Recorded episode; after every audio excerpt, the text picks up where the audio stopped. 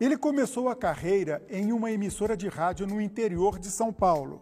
Lá, ele fez de tudo: foi operador de áudio, noticiarista, programador musical e apresentador. Alguns anos depois, de férias por Goiânia, recebeu um convite para trabalhar na TV Anhanguera. Passou pela TV Serra Dourada e hoje está aqui na TBC. O nosso convidado é o jornalista Paulo Berings, ele que vai falar um pouco sobre sua carreira e de outra paixão que possui, a música.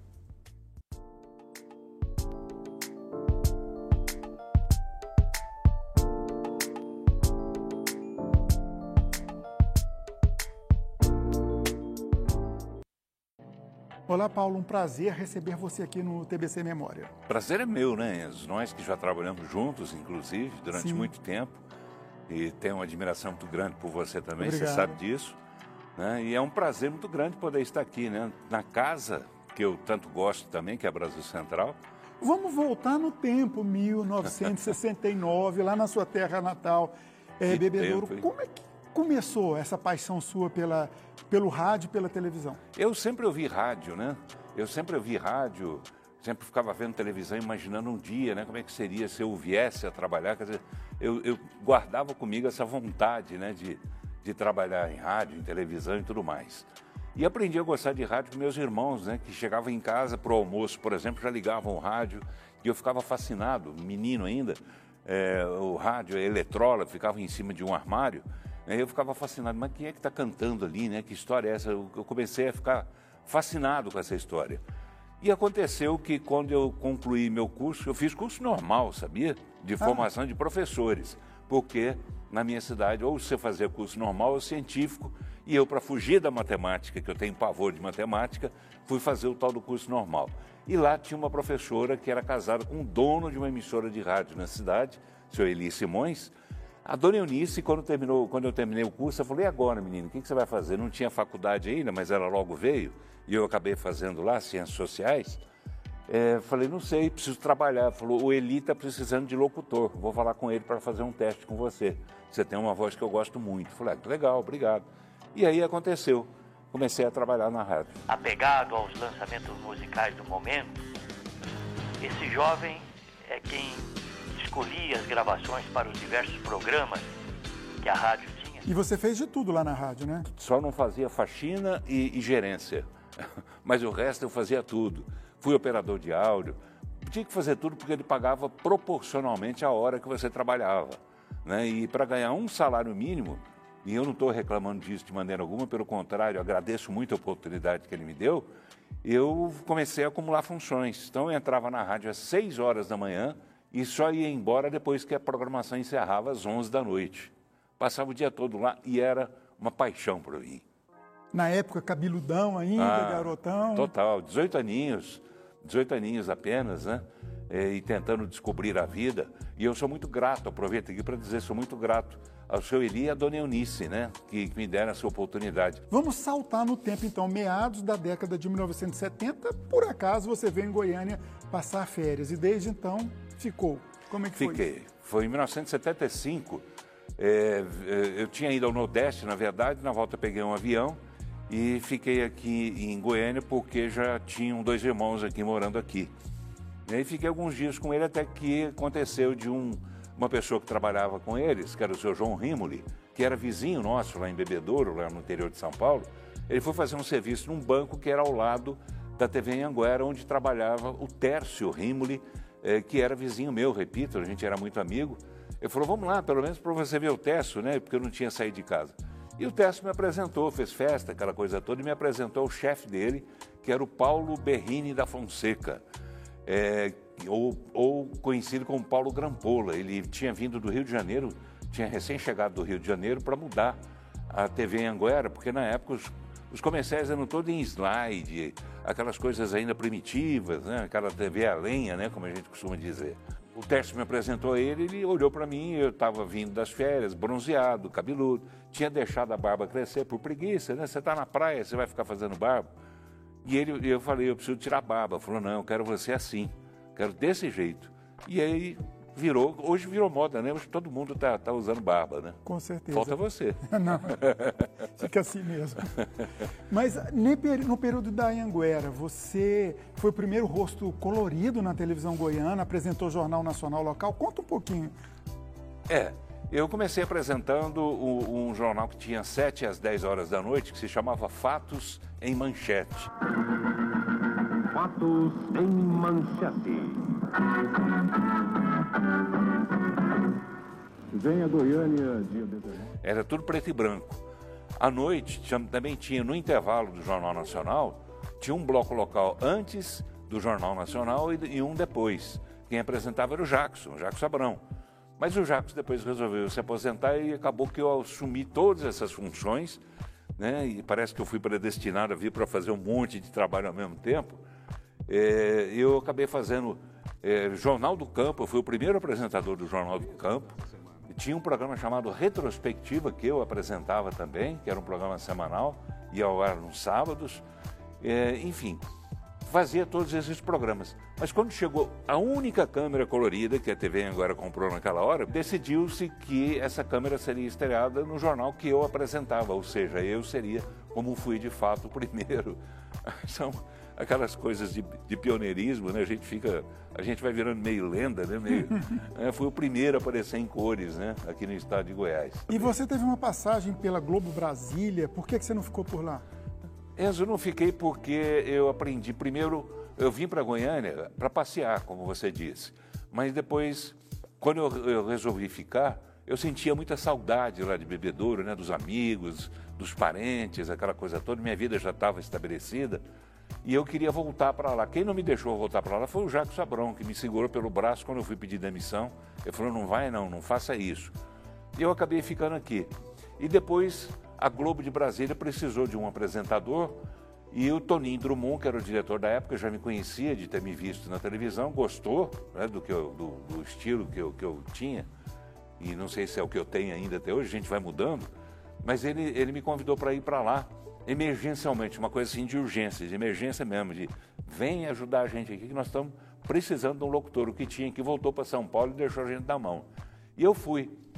Fui, eles me fizeram uma proposta, gostaram demais, eu apresentei, apresentava as notícias locais de Brasília dentro é, do, do jornal Hoje e apresentava também a edição local do jornal Hoje.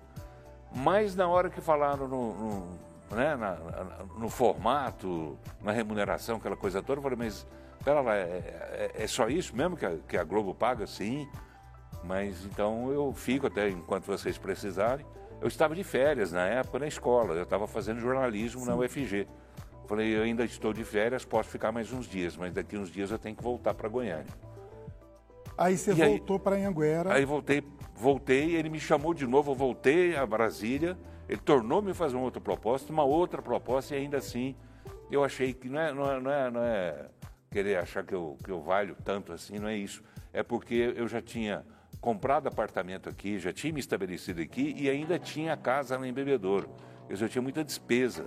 Entendo. E para bancar essas despesas todas, eu tinha que ganhar um mínimo suficiente para isso. É e tinha trazido na época a minha mãe para morar junto comigo também, quer dizer, uma, uma despesa em cima da outra. Então eu falei, olha, foi legal, obrigado.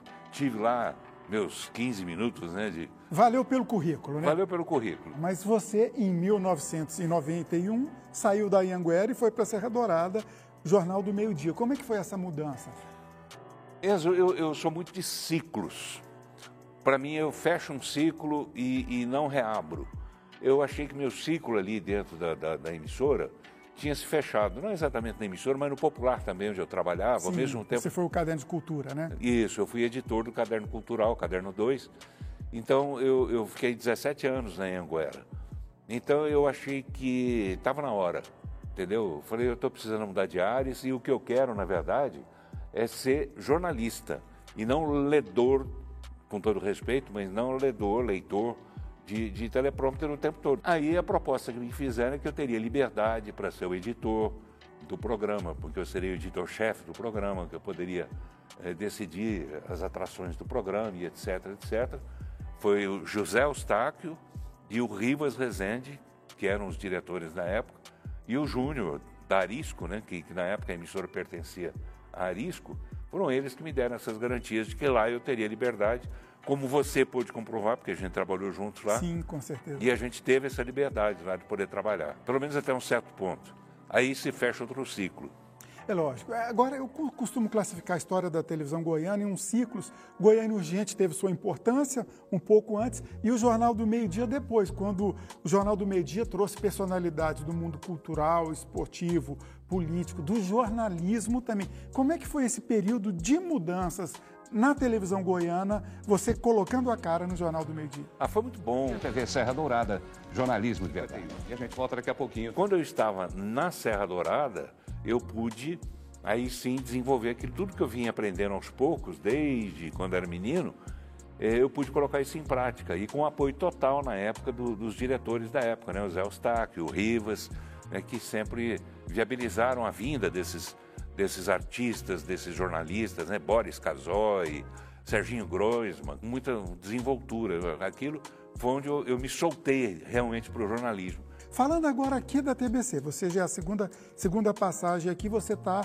com o programa, né? O Boa Noite Goiás. Tudo bem? Muito boa noite para você. Nós estamos chegando mais uma vez com Boa Noite Goiás. Mas eu queria falar de outra coisa sua aqui na casa, festa de arromba, porque a gente sabe que você é um apreciador, um fanático por música, né? Já teve um acervo de mais de 16 mil discos. Assim, para encerrar a entrevista, isso é uma coisa que te dá prazer, esse programa que você tem na RBC AM FM e é no podcast também sobre música, sobre Jovem Guarda, que é a sua paixão? Dá um prazer enorme, né? Porque eu comecei em rádio, né? E aqui em Goiânia eu nunca havia feito rádio. E esse convite partiu do, do Júnior, do Reginaldo Alves da Nóbrega Júnior, que é o presidente da Agência Brasil Central, né, que é um grande amigo meu, trabalhou comigo 21, 22 anos. Então ele, ele me pediu, né, para. Falou, Paulo, vamos lá, vamos comigo. Então eu, eu, eu, ele criou esse programa, ele, ele, teve a ideia de fazer esse programa sobre Jovem Guarda, porque ele sabe que eu gosto de Jovem Guarda, assim como gosto de Bossa Nova, gosto de outros gêneros também. Então passei a fazer esse programa com esse convite do Júnior, assim como passei a fazer também esse programa, é, o Boa Noite Goiás, a convite do Júnior também. Né? Eu, eu, gosto até de, de, de registrar que faço por absoluto prazer. Eu faço isso porque eu gosto. Gosto daqui, gosto daqui, gosto das pessoas daqui. Tem grandes amigos aqui de, de, de, de outras épocas, de novas épocas, vou descobrindo as pessoas. Mas esse programa de Jovem Guarda me dá uma alegria muito grande, até porque eu faço com uma pessoa que eu descobri aqui também, que é a Débora Orcida, né? Uma menina maravilhosa. Encher o salão e esvaziar as mesas, bota a menina linda para tocar e todo mundo sai correndo atrás. E esta é sua festa de arromba. E você tira coisas do baú para falar da Jovem Guarda, né? Ah, sim. É, eu, eu tenho, né?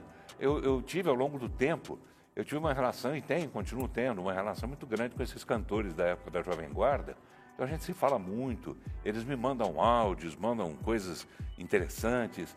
Eu consigo arquivos interessantes, consegui, por exemplo, o arquivo do programa Jovem Guarda, do Rei Roberto Carlos, na Record, coisa que não existe, né? não existe documento nenhum.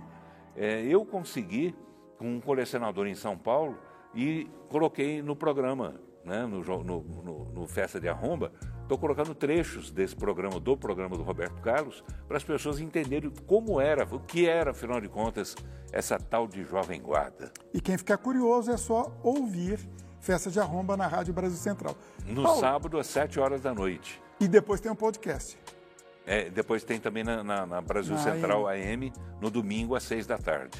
Ok, Paulo, nosso tempo acabou. Foi um prazer reencontrar Opa, você aqui para a gente conversar um pouco. Muito obrigado por ter vindo. Obrigado, obrigado. Fico muito honrado por ter, terem se lembrado de mim e de, de estar aqui na sua presença. Uma pessoa que eu tenho um respeito muito grande. A gente trabalhou junto.